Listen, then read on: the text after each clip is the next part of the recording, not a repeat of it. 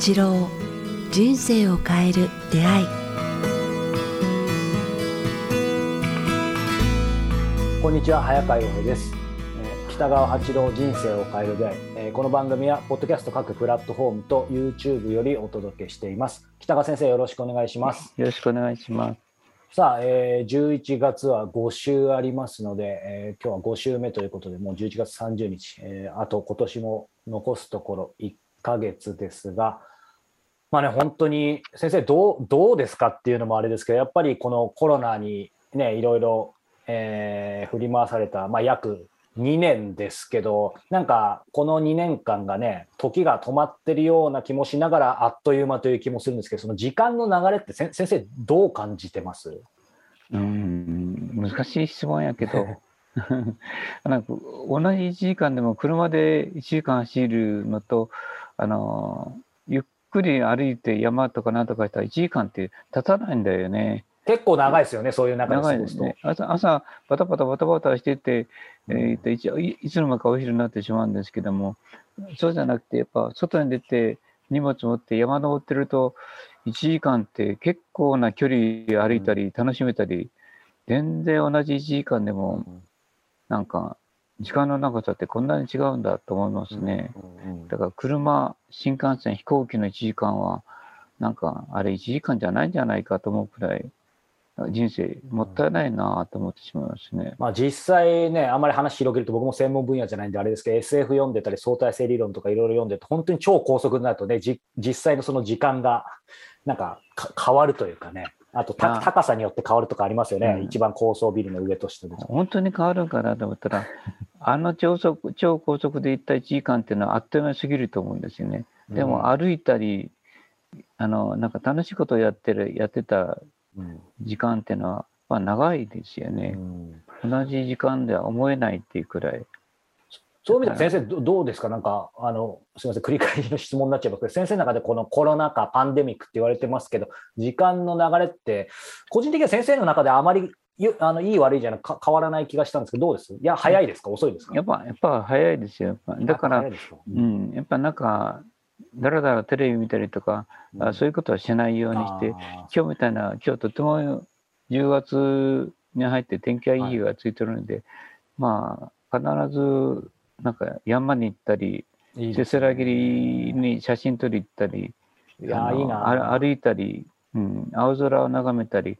昨日もととも3日間連続して夕日を家族でこう見に行って写真撮ったりとかか。してますね。こういううん本当時間がなゆっくり行きますね。今の話が伺ってて、ふとなんかお思ったんですけど、やっぱり先生、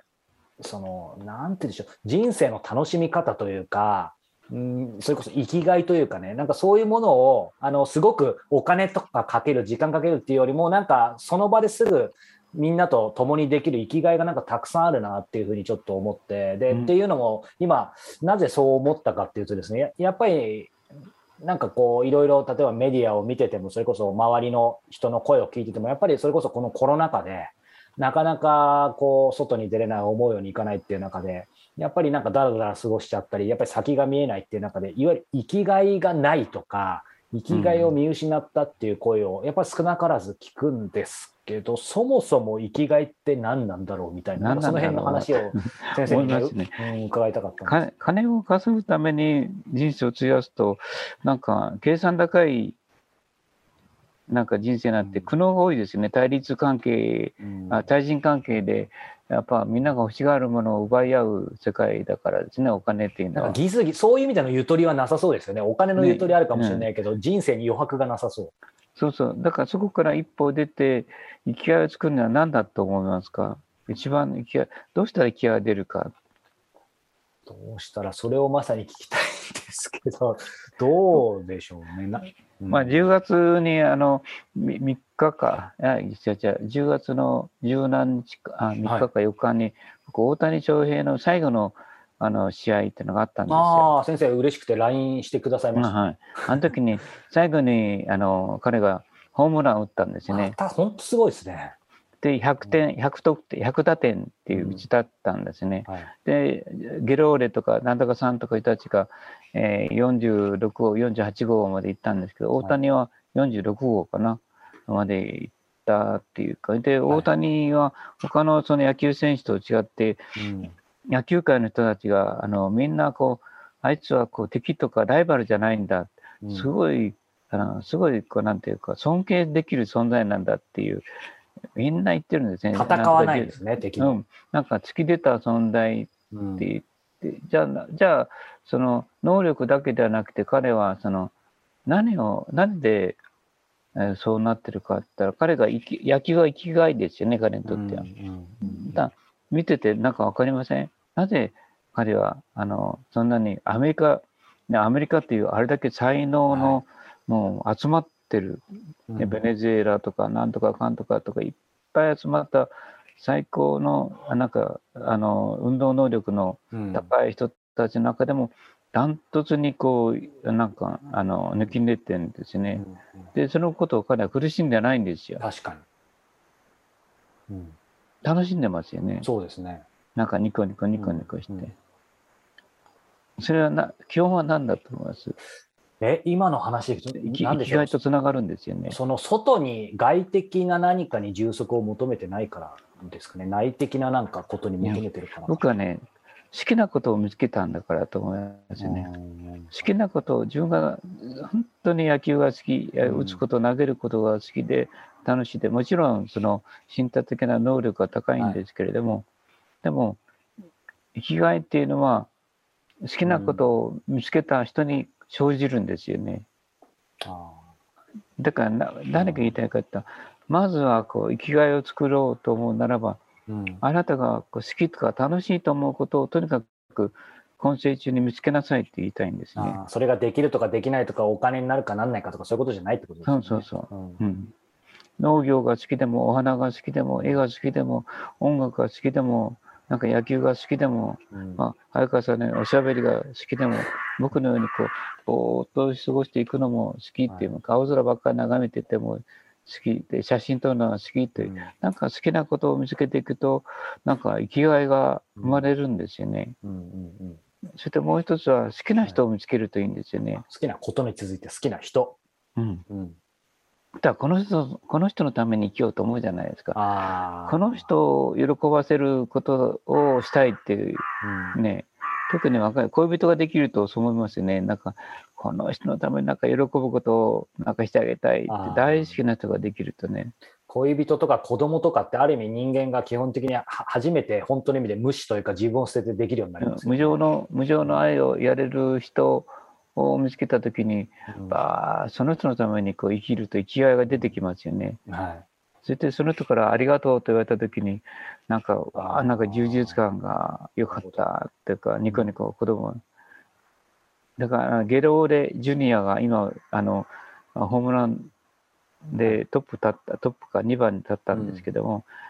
彼の父親はもうものすごい喜んでるって言いますかね。親孝行してもらってる親孝行ですね、本当の。お父さんも大記録立てたけれども、息子がそれを自分のことうん。記録を追い抜くぐらいの活躍してることは、もうとっても嬉しいって言いますかね。うん。で、ゲロ、ゲレーロか、ゲローロが、彼も、うん。あの、親父のジュニアって名前をつけてるぐらい、親父のことを尊敬してるから、親父を喜ばせたいっていうのもあって、お互いにそういう、あの、いいですなね。いい関係の尊敬の関係って言いますかね。うん大好きな人に大好きなあー喜びを見せあのしてあげるっていうか。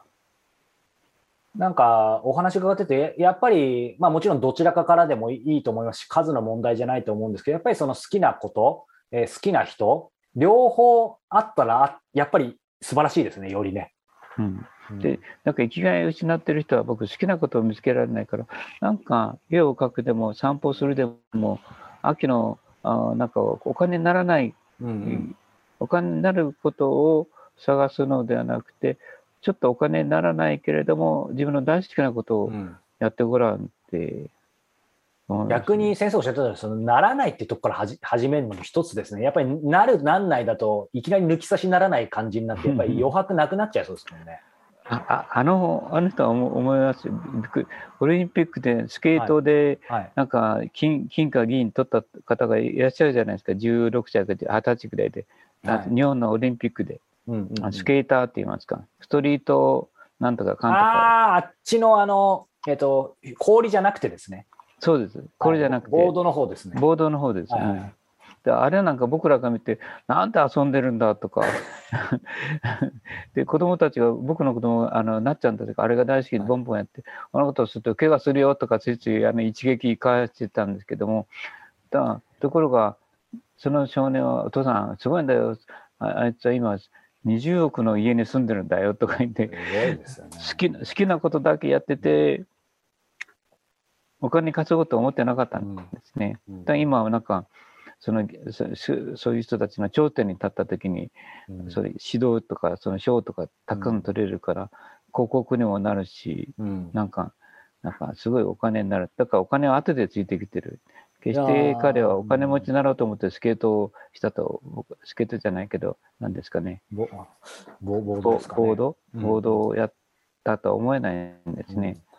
そういう意味ではさっきのね、大谷選手もそうですし、まあ、僕なんかサッカー好きなんで、先生ご存知かわかんないですけど、クリスチャーノ・ロナウドってすごい有名な選手がいるんですけど、やっぱり何十億稼いでますけど、やっぱりとにかくサッカーが大好きで、しかもサッカーに対してすごい紳士ですよね。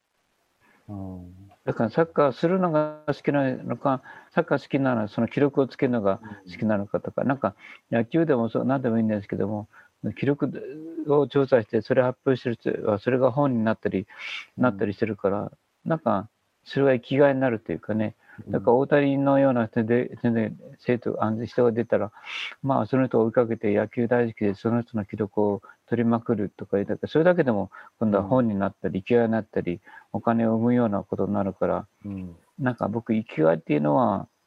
そういうふうにこう、自分も他人も喜べる、大好きなことを見つけられた人は、それが生じるんではないかなと思いますね。うん